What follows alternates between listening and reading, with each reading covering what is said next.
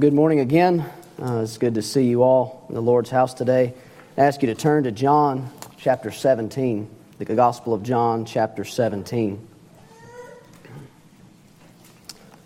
I'd like to say a word of thanks to the session for this opportunity to bring the Word of God before you. I assure you I count it a privilege and an honor to bring it to you this morning. And I trust we'll know the Lord's message to coming, coming home to all of our hearts this morning. John chapter 17. We'll begin reading in verse 1. These words spake Jesus and lifted up his eyes to heaven and said, Father, the hour is come. Glorify thy Son that thy son may also thy son also may glorify thee. As thou hast given him power over all flesh that he should give eternal life to as many as thou hast given him. And this is life eternal that they might know thee the only true God and Jesus Christ whom thou hast sent I have glorified thee on the earth. I have finished the work which thou gavest me to do. Amen. Let us come before the Lord one last time and ask for his help. Our gracious Heavenly Father, we bow our heads in thy presence. We bow our hearts, importantly. Lord, we come to this wonderful passage of Scripture that is so beyond us in so many ways. And Lord, we need thy help that we would understand something of its reality coming home to our hearts today. Lord, I pray that you will help me to preach thy truth Oh Lord, that you'll help me to preach it in the power of the Holy Spirit, not in the arm of the flesh. Pray, oh God, that you'll give, give help, grant help to each child of God today to hear thy message. Oh Lord, grant us, grant us the ability to know something of the greatness of the love of Christ. Lord, help us now, we pray. Fill us all with thy Holy Spirit. Set a watch over my mouth, O Lord, and keep the door of my lips, that nothing apart from the message of God would be uttered, and that I would keep nothing back from the message of God to be uttered. In Jesus' name we pray. Amen. The verse I draw your attention to this morning is verse 3. That will be our focus. And this is life eternal, that they might know thee, the only true God, and Jesus Christ, whom thou hast sent. In this verse, Jesus Christ, as he is praying to the Father, defines and describes eternal life. This verse is a definition and description of eternal life. This is our Lord's high priestly prayer. These words spake Jesus and lifted up his eyes to heaven and said, Father, the hour is come. Some have called this the greatest prayer ever prayed after the greatest sermon ever preached. We see in verse 3 that it's coming very connected off of verse 2. And that's why I say that this is a definition and a description of eternal life. Men have debated those things and debated whether or not this is actually a, a definition of eternal life or whether it is just a description. I say that it is both. And I, I base that primarily on verse 2 Verse 2 says, As thou hast given him power over all flesh, that he should give eternal life to as many as thou hast given him. And the obvious question that comes from reading verse 2 is what is that eternal life that Christ gives, that he imparts to his people? And so the very grammar of verse 2 naturally leads to a definition in verse 3. This is life eternal. But we know from elsewhere in the Bible that eternal life is not only the imparting of knowledge, but it is also the imparting of spiritual life that makes knowledge come alive to the sinner. And Christ gives both. He gives the knowledge and He gives the experience of the knowledge. He imparts the life that enables the sinner to experience the truth. And so he says in John 3 7, ye must be born again.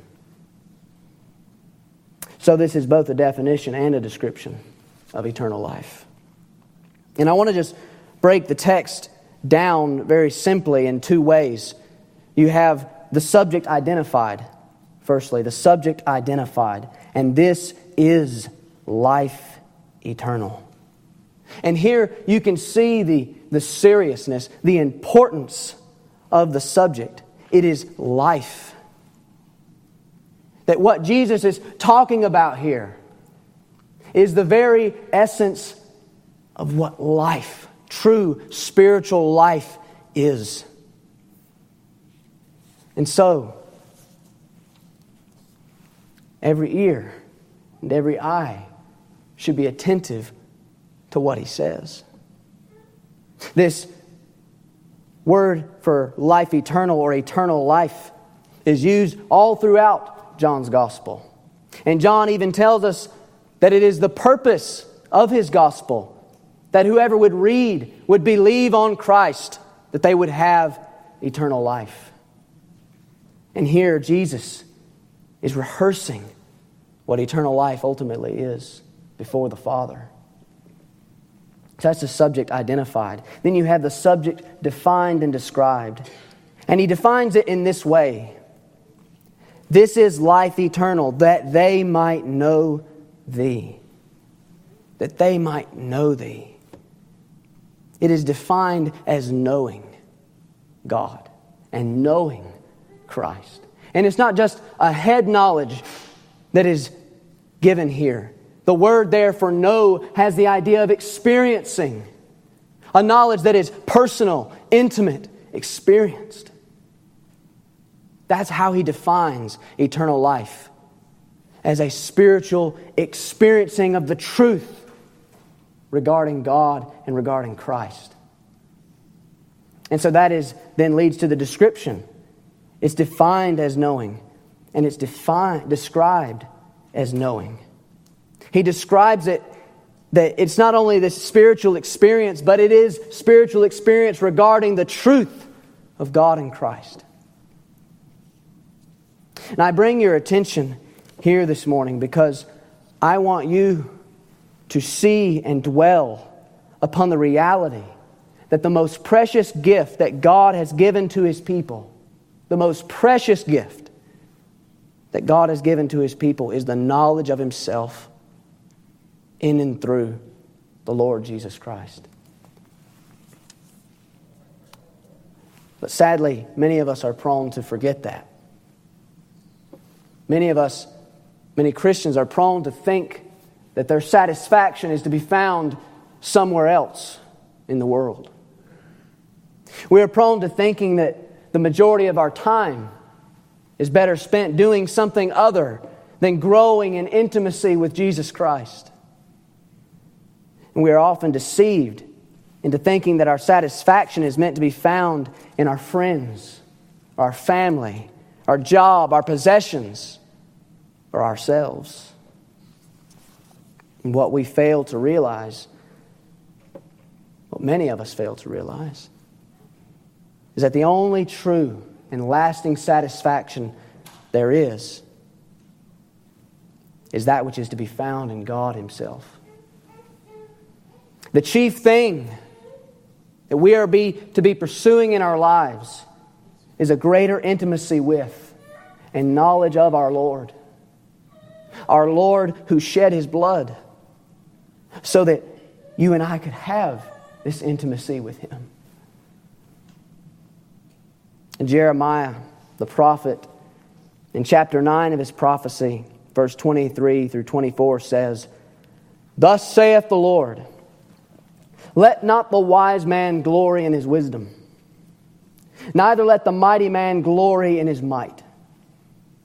Let not the rich man glory in his riches, but let him that glorieth glory in this, that he understandeth and knoweth me. That I am the Lord, which exercise loving kindness, judgment, and righteousness in the earth. For in these things I delight, saith the Lord. Let him glory in this, that he understandeth and knoweth me. Is it, in, it is in the light of this that I want to speak to you today about the essence of eternal life. The essence of eternal life. Because that is what we find in this text. And this is life eternal, that they might know thee, the only true God, and Jesus Christ, whom thou hast sent. And the doctrine that we gain from this verse is that knowing God through Jesus Christ is the essence of eternal life. Knowing God through Jesus Christ is the essence of eternal life. And I want you to notice several things about this knowledge from this passage. The first is that it is possible to know God. Think about that. It is possible to know God. Jesus Christ says, And this is life eternal, that they might know thee. That they might know thee. God could have left fallen humanity to themselves. He could have left us blind and darkened by our sin and ignorant of His grace. And yet, God has been pleased to reveal Himself to fallen humanity. He's been pleased to give us revelation of His gospel and of His grace.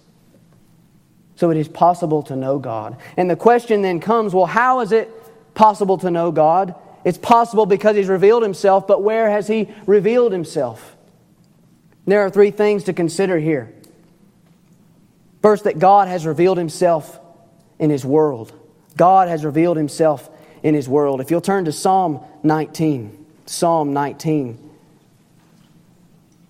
you very easily see this truth expressed here in Psalm 19. God has revealed himself in his world. In Psalm 19, we read in verse 1 The heavens declare the glory of God, and the firmament showeth his handiwork. Day unto day uttereth speech, and night unto night showeth knowledge. There is no speech nor language where their voice is not heard. Their line is gone out through all the earth, and their words to the end of the world. The heavens declare, reveal the glory of God. The firmament shows his handiwork. So there is revelation of God coming through his creation. God has revealed himself in his world. And yet, men, apart from spiritual life, are utterly blind to this revelation utterly darkened, and cannot behold the glory of God that is revealed from the heavens in the sense that the believer can. Not only has God revealed himself in his world, God has revealed himself in his word. That is also shown to us here in this psalm. God has revealed himself in his word. We see in verse 7, it, it changes from this general revelation in creation to this specific, this special revelation in the Word. It says, verse 7 the law of the Lord is perfect, converting the soul. The testimony of the Lord is sure, making wise the simple. The statutes of the Lord are right, rejoicing the heart. The commandment of the Lord is pure, enlightening the eyes. So God has revealed himself in his world, but he's also revealed himself in his word. And that this is all forming the basis of this knowledge of God. This basis, this, this truth that is to be experienced by the child of God. Because men in their fallen condition can't experience this. It is only when God comes and gives life to the sinner that they experience this. But not only has God revealed himself in his world, in his word, but God has revealed himself by his Son. By his Son. This is how it is possible to know God. He's revealed himself by his Son. And there are many texts in the Bible that show this, but I want to focus on a couple chief ones. Even the very text we read, John 17, 3, and Jesus Christ, whom thou hast sent. God has sent his Son to reveal himself to fallen men. You see that God has revealed himself by his Son in the Old Testament.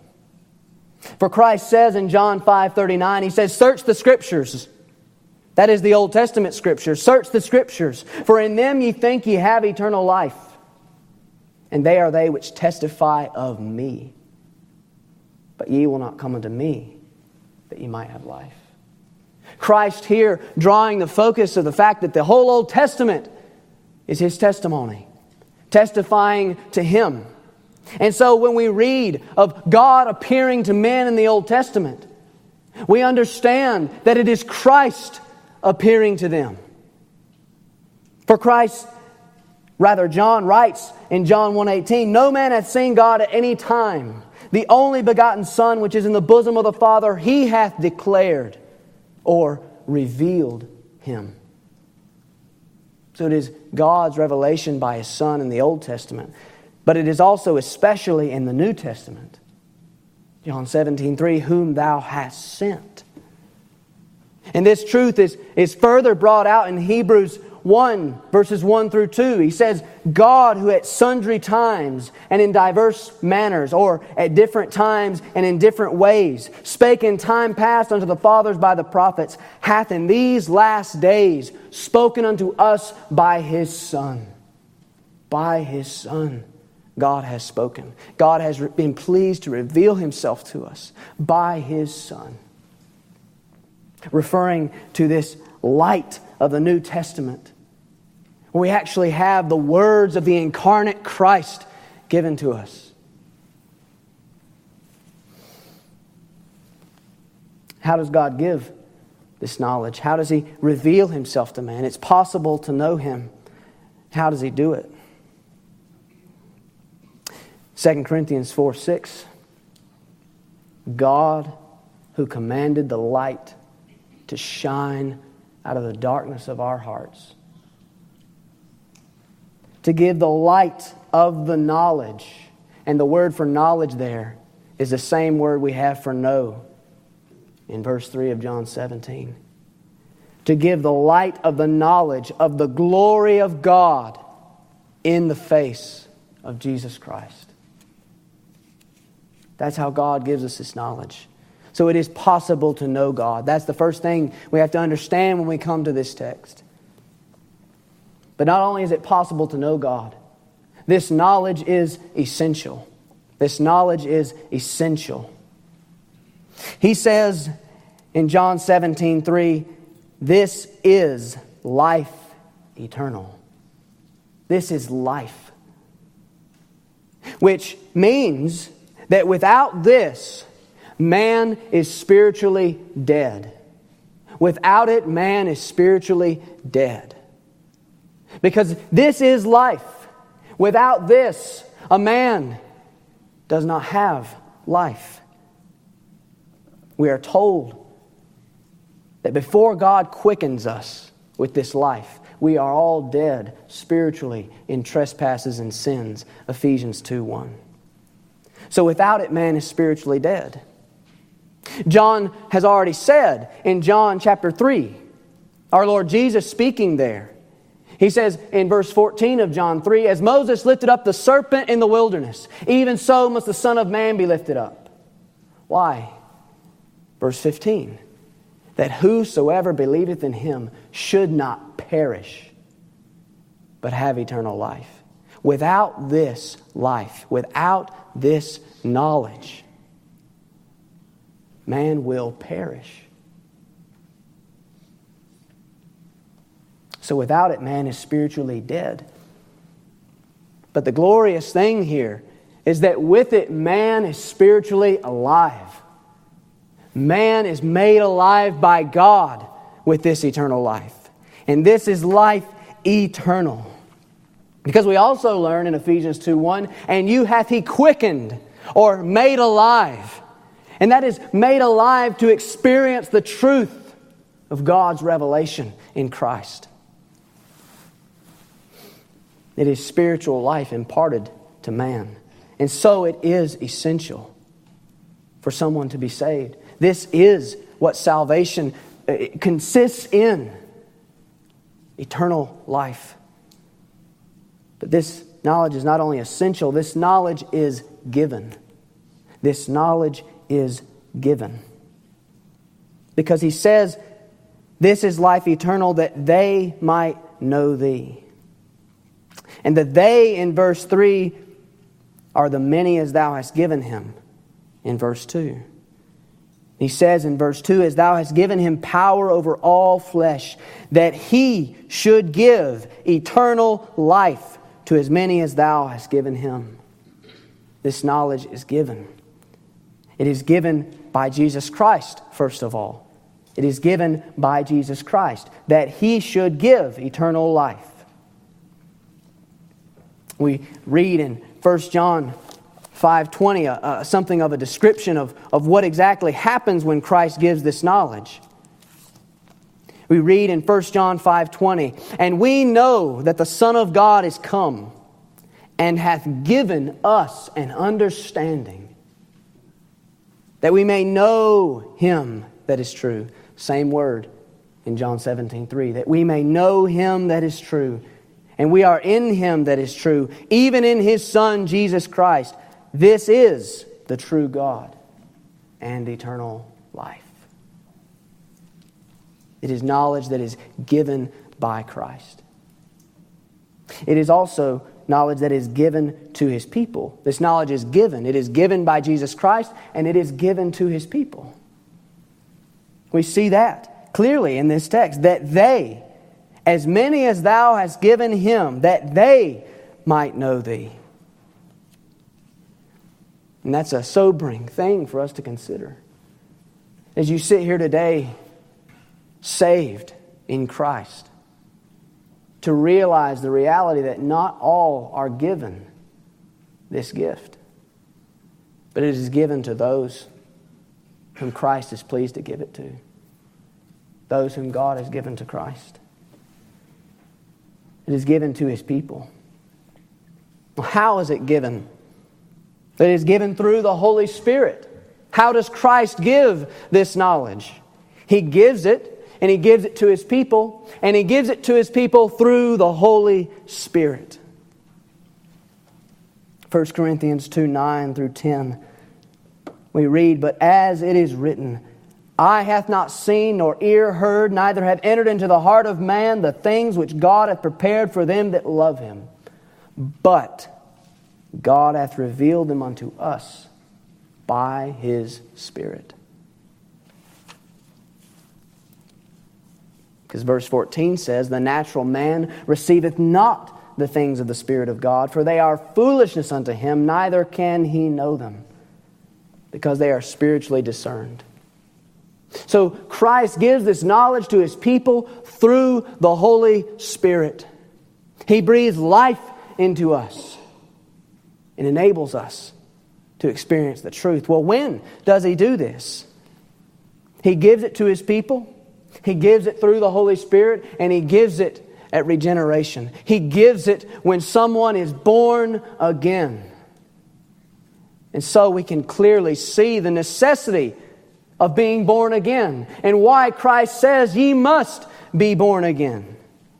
Because when eternal life is imparted to the soul and a sinner is made to live, it is only at that point that a sinner possesses eternal life and is enabled to know as this text refers to, is able to know God in Christ.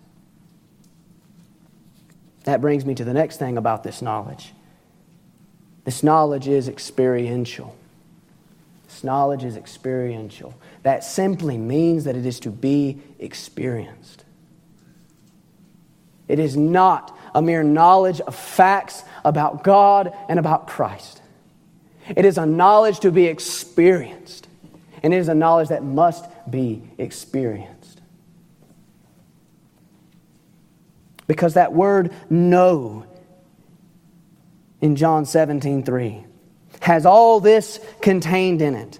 So that's the first thing. It is experience. This knowledge is experiential. It must be experienced. The word here refers to personal, intimate acquaintance with something. It is a deep knowledge, it's a felt knowledge. Not just head knowledge, but heart knowledge. An illustration of this is Genesis 4 1. We read there that Adam knew Eve, his wife.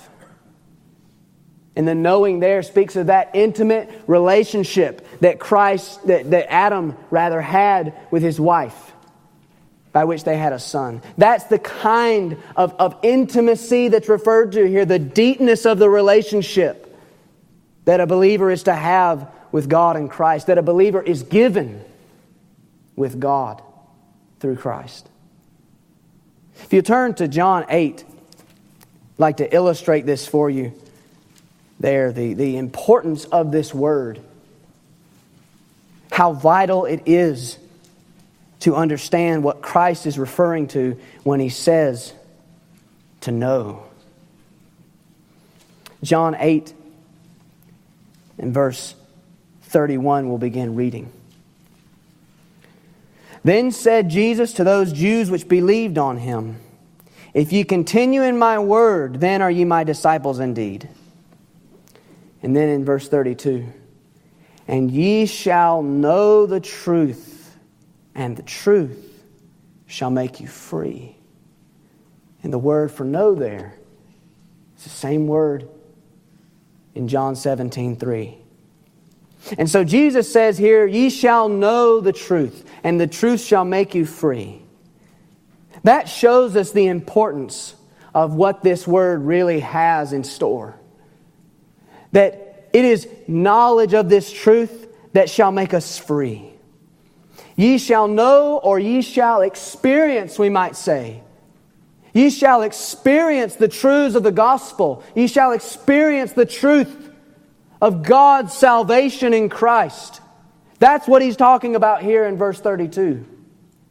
And by that experience of this truth, by it coming home to the heart of man, by that you are made free. Made free from your bondage to sin, made free to live in Christ. Ye shall know the truth, and the truth shall make you free. Each one of us that are saved, that are born again in this room, have been given that experience of the truth that sets the soul free. Praise God. Hallelujah. If your soul's been set free today, if the knowledge of the truth of God has come home to your heart, praise His name today.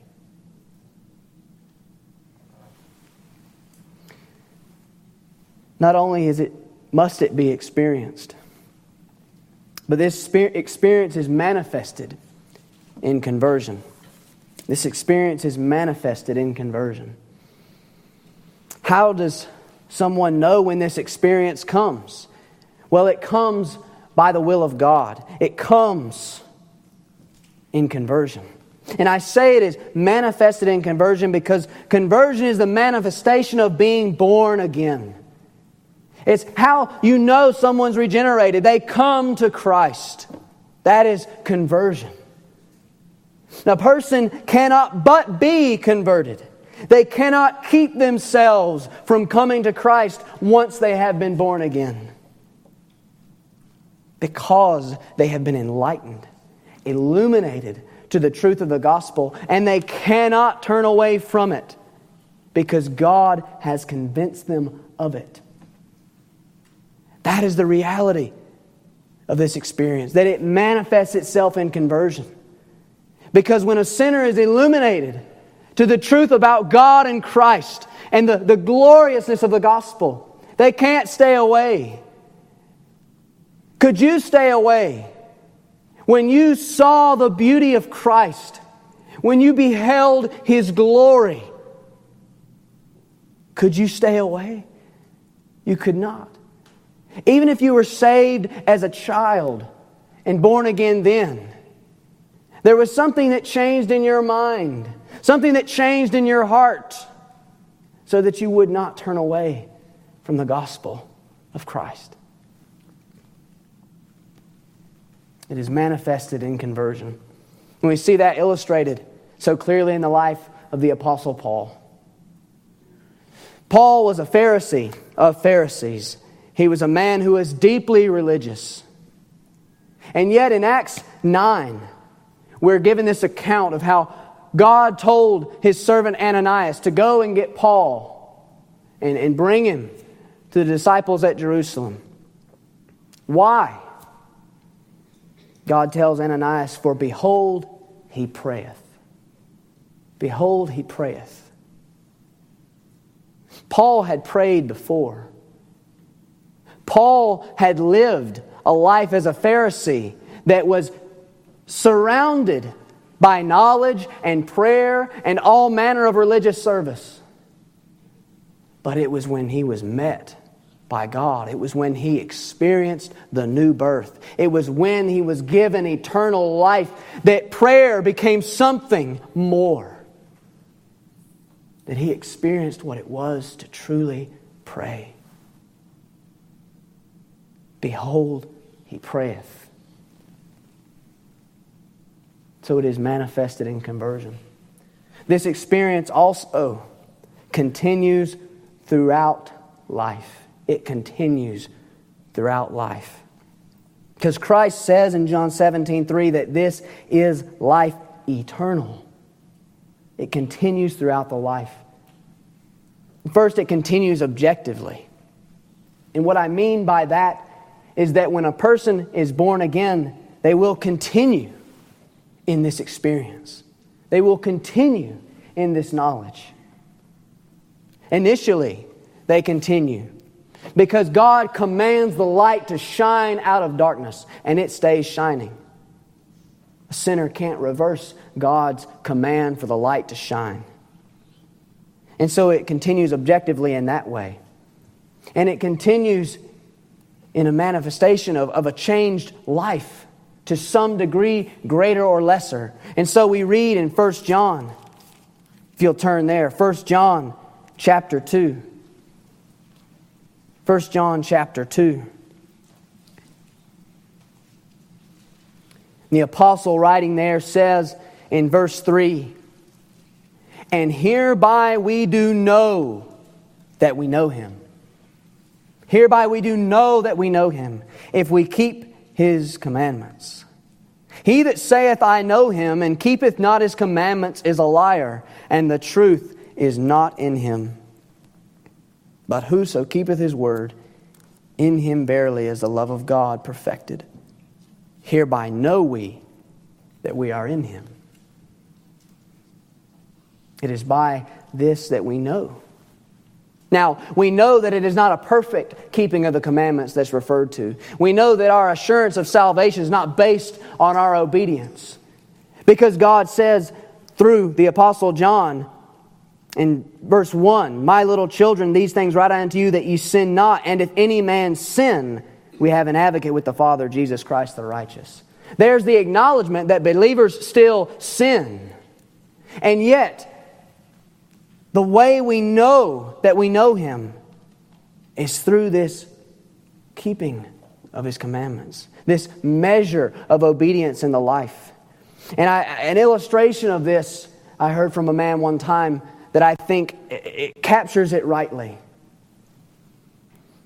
That this obedience, this walking as he walked, that is Christ that's referred to. Walking as Christ walked is for a believer like a young boy trying to walk in the shoes of his father. That he can't fill those shoes. He can't walk perfectly in those shoes. But he's trying to walk in those shoes. That's the point.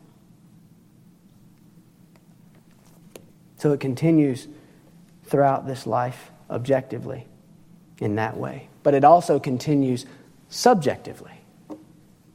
That is, that each believer has a certain subjective experience of this eternal life that goes on throughout the life.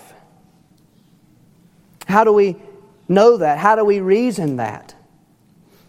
Well, Christ said in John 10, John chapter 10, in verse 10, he says there, The thief cometh not but for to steal and to kill and to destroy. I am come that they might have life, that they might have it more abundantly. More abundantly. What does that mean? That, that Christ would come, that they would have life more abundantly. And it doesn't just have to do with an objective experience of eternal life, but it has to do with the subjective. And you can see this as, the Apostle John writes in 1 John 1 4, These things write we unto you that your joy may be full. That your joy may be full. The implication, therefore, is that their joy wasn't full. He writes this letter in 1 John so that their joy would be full. And that captures something of what Christ is referring to here in the fact that the believer is to have life more abundantly. That it has to do with a subjective experience of the joy of the believer. What is an illustration of this? Well, Paul illustrates it for us in Ephesians chapter 3, if you'll turn there. In Ephesians chapter 3, Paul illustrates this for us in a prayer. He prays this prayer for the Ephesians. They are believers. Keep that in mind as we read this. He says in verse 14, For this cause I bow my knees unto the Father of our Lord Jesus Christ. For this cause, of whom the whole family in heaven and earth is named that he would grant you, according to the riches of his glory, to be strengthened with might by his Spirit in the inner man. That Christ may dwell in your hearts by faith, that ye, being rooted and grounded in love, may be able to comprehend with all saints what is the breadth and length and depth and height, and to know, same word, and to know the love of Christ, which passeth knowledge, that ye might be filled with all the fullness of God.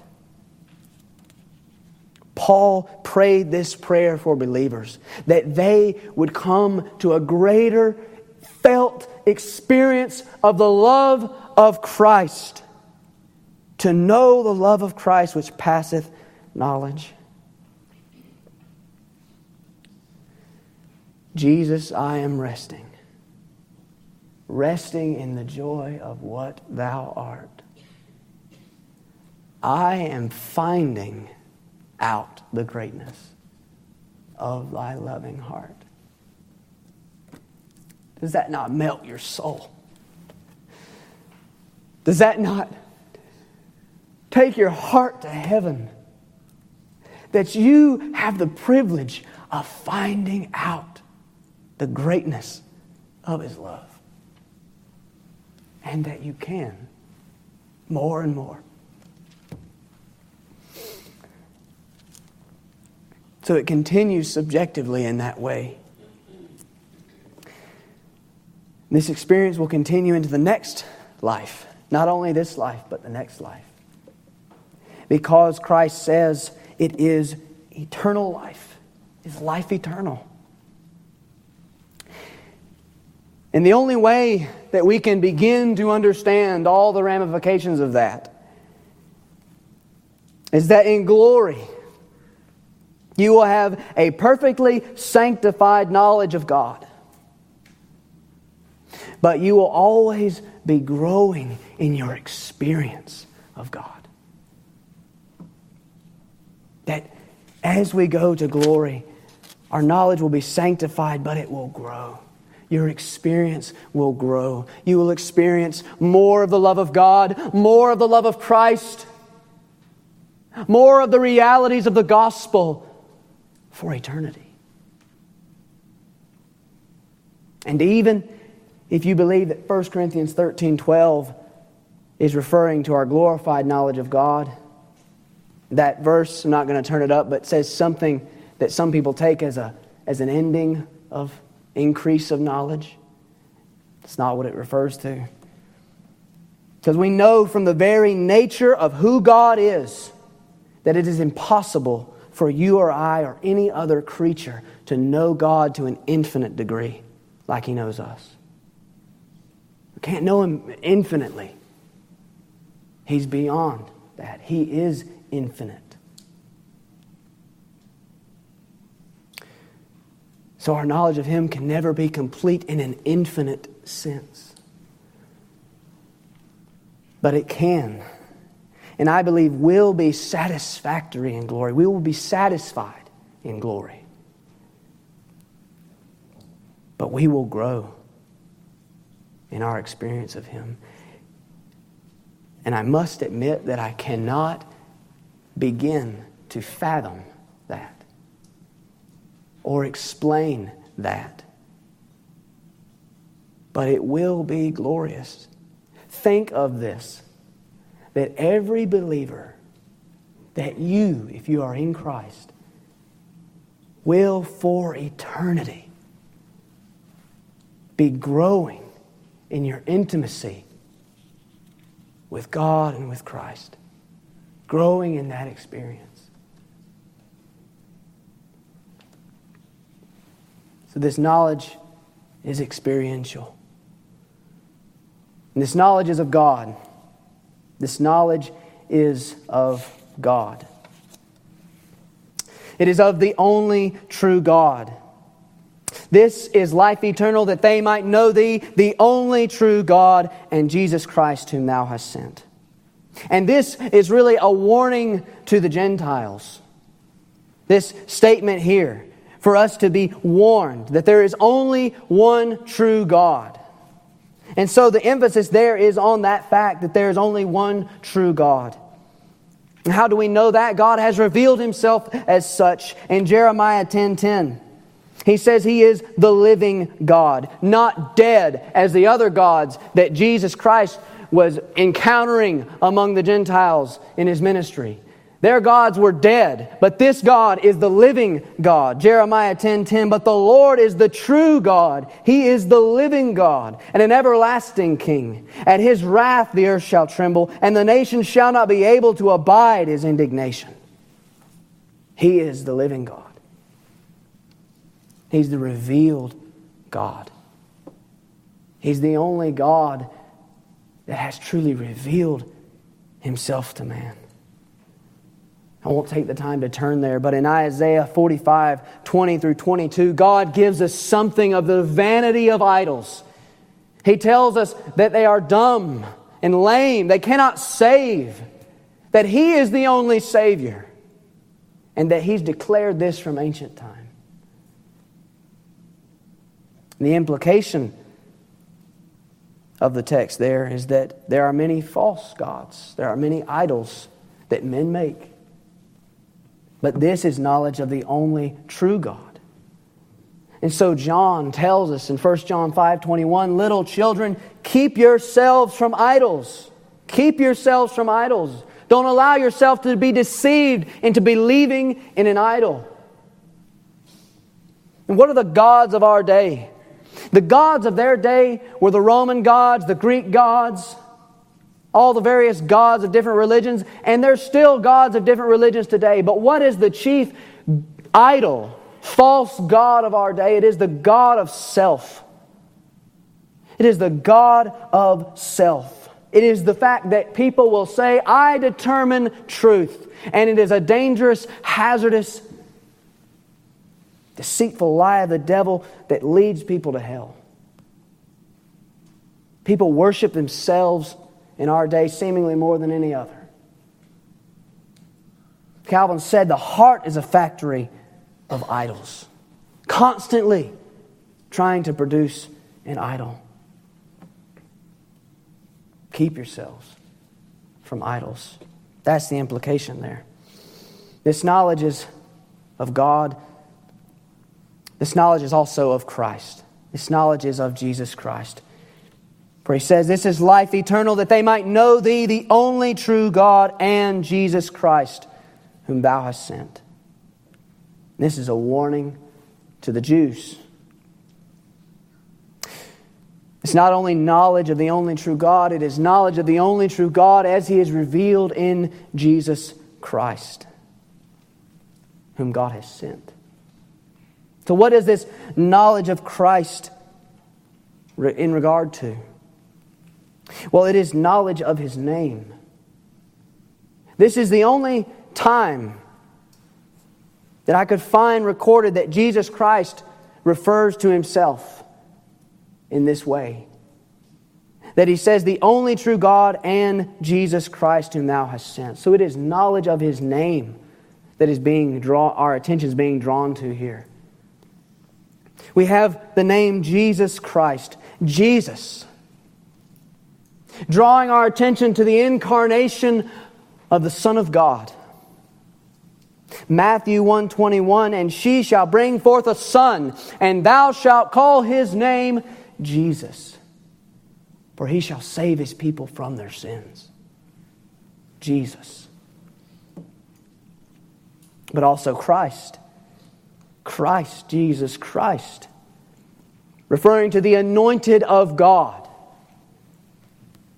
that as we read in Hebrews 2 9 referring to Christ, Thou hast loved righteousness and hated iniquity. Therefore, God, even thy God, hath anointed thee with the oil of gladness above thy fellows. Above thy fellows. Jesus Christ, the Savior of sinners, the chosen of God because he is the righteous servant. Knowledge of his name. It is also knowledge of his person knowledge of his person. Knowledge that he is the God man, because that is also brought out in this text. Know, that, he, that they might know thee, the only true God, and Jesus Christ, whom thou hast sent. Jesus Christ equating himself with God. That it is not just God that must be known, but it is Jesus Christ who must be known.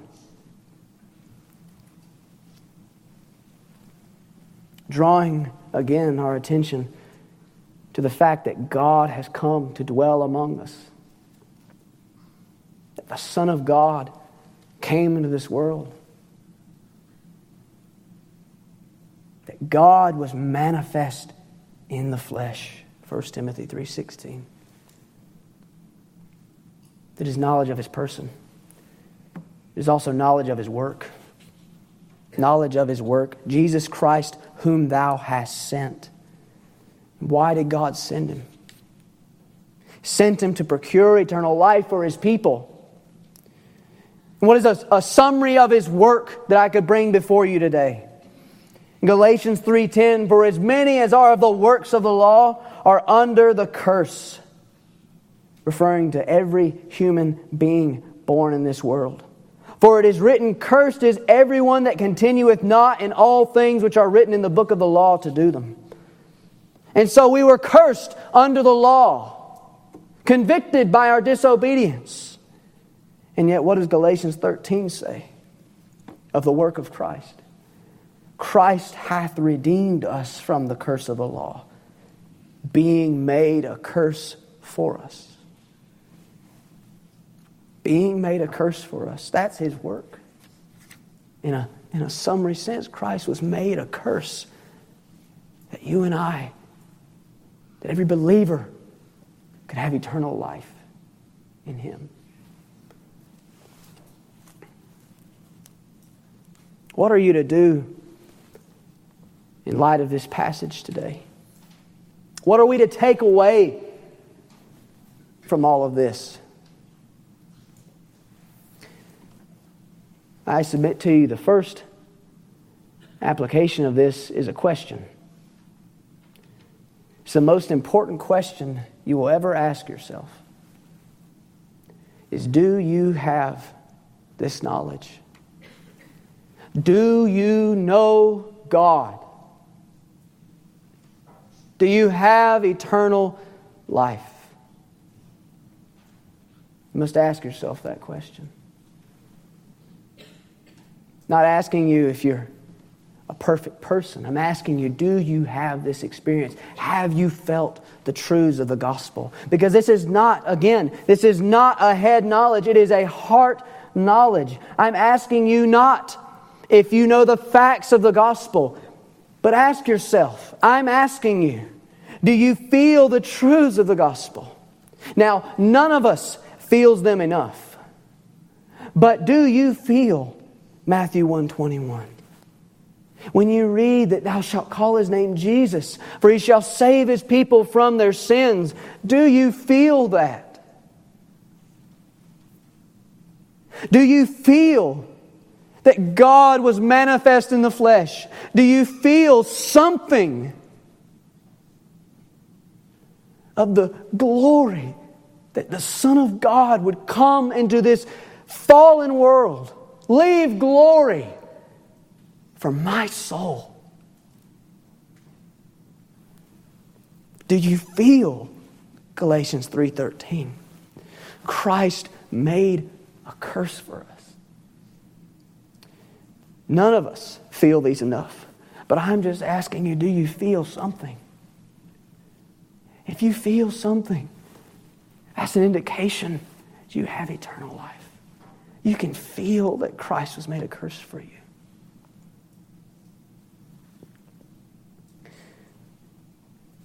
So it is a question. And then we are to remember and rejoice in the preciousness of this knowledge today. To remember and rejoice. Because the reality is that this is not given to all. That it is a God given experience of revealed truth. It is the life of God imparted to the soul of man. That you've been given an experience of this knowledge that not everyone is given. And so Christ says to his disciples in Matthew 13, he says there to them in verse 11, He answered and said unto them, because it is given unto you to know the mysteries of the kingdom of heaven, but to them it is not given. Verse 13, therefore speak I to them in parables, because they seeing see not, and hearing they hear not, neither do they understand. Verse 16, but blessed, oh, blessed are your eyes, for they see, and your ears, for they hear. You can remember and rejoice that Christ has opened your eyes and opened your ears to see Him in His beauty, in His glory. You're to daily live in the reality of this knowledge. And, and, and, we, we need this so much. I know I do. We need to live in the reality of this knowledge meaning to daily walk in light of this knowledge. Because this is knowledge that by God's grace will carry you through life. The fact that you walk through life knowing God and knowing Christ. It is knowledge that brings comfort and peace and perseverance and true and lasting joy to the soul. It's the only knowledge that can do that. These things write we unto you that your joy may be full. Jesus came not only to save us from our sins, but because he is so merciful, because he is so gracious, He came that we might have life abundantly in Him.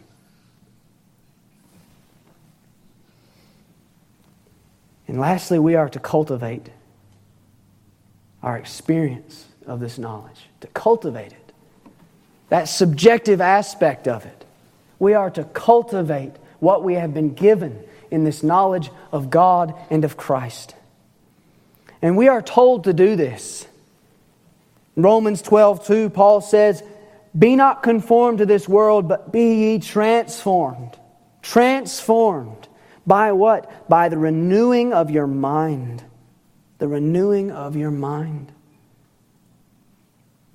In Ephesians 5:16 Paul tells us redeeming the time because the days are evil. And I suggest to you this has in mind this cultivation of the experience of God's truth. How is that to be done? How are you to cultivate that experience? How are you to cultivate the life that has been given to you? Firstly, through meditation on the word preached. Meditation on the word preached, through the preaching of the word of God. Not just a, a, a casual hearing of it, not just hearing and then forgetting all about what you've heard, but a meditation on the word preached. Faith cometh by hearing, and hearing by the word of God. Meditation on the word preached transforms the soul. But also meditation on the word read Meditation on the word read, that transforms the soul. That's how you cultivate this life, this experience of the knowledge of God and of Christ. Peter tells us in 1 Peter 2 1, as newborn babes, desire the sincere milk of the word that ye may grow thereby. If so be ye have tasted, experienced, tasted that the Lord is gracious. He tells us again in 2 Peter 3:18, "But grow in grace and in the knowledge of our Lord and Savior Jesus Christ." Grow. Meditation on the word, not just not just the, the amount of the word read, but the meditation on the word. But not only through these, but through prayer.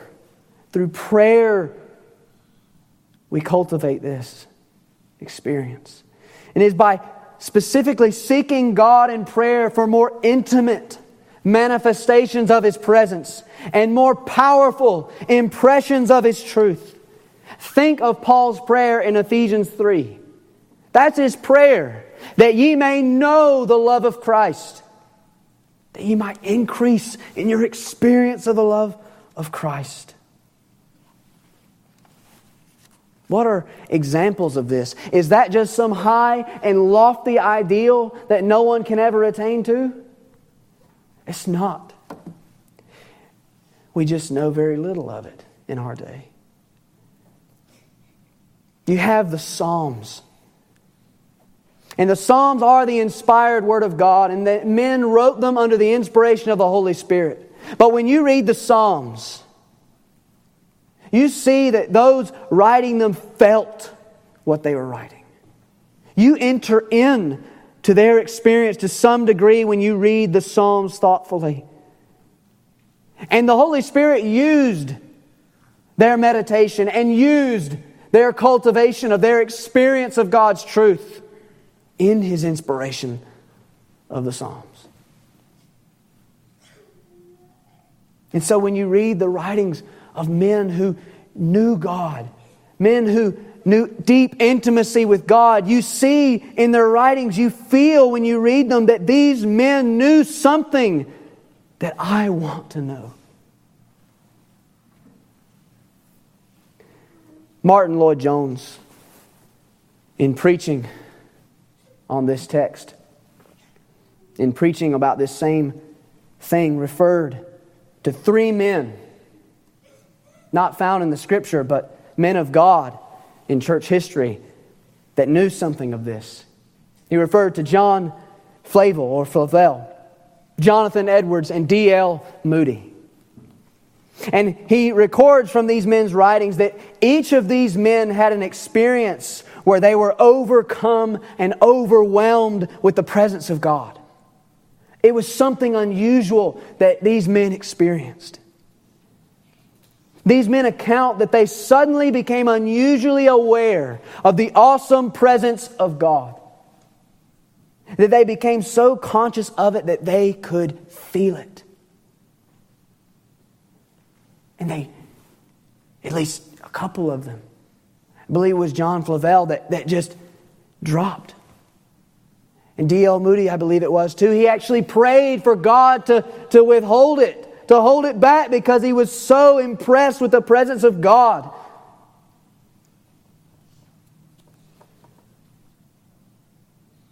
Jonathan Edwards records in his writings how he would become overwhelmed with the reality of certain texts as he would meditate on them, as he would consider and, and, and dive into the truth of the Word of God, that these truths would melt his heart and lead him to deep places of communion with God.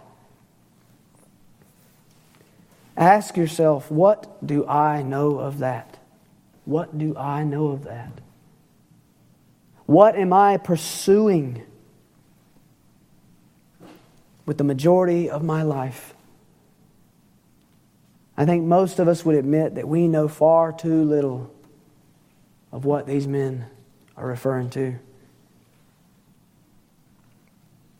But the glorious thing, let each of us leave this place today knowing and rejoicing that we can experience more of God and more of Christ in this life. That it is not a lost cause for any of us, but we can know more of this. Let us prepare ourselves for eternity and pursue the knowledge of God through Jesus Christ. Let us only let us not only live knowing that we know God, but let us daily experience the reality of knowing God.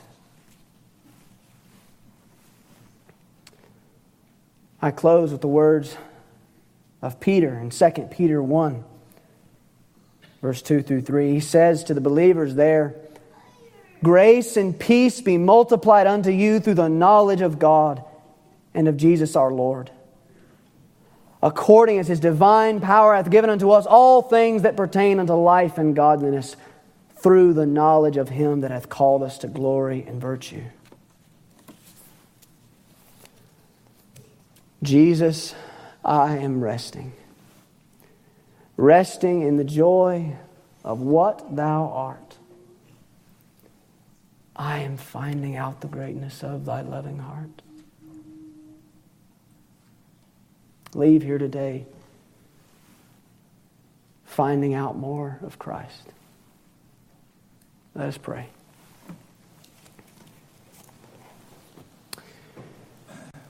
Our Father in heaven, we come before you in Jesus' name and thank Thee for what Thou hast said to us from Thy word. O oh Lord, we commit ourselves to Thee. We submit ourselves to you, Lord. And we just ask, Lord, that you would give us more of the experience of the love of Christ. Let us find out the greatness of His love, Lord. Pour out the, the Holy Spirit into our souls today. Fill us with Him that we'd be enabled to understand more of you. Oh Lord, let not one leave here today that does not have this knowledge. Save souls, we pray. Change us, Lord, more into the image of Christ. Hear us, we pray. In Jesus' name, amen.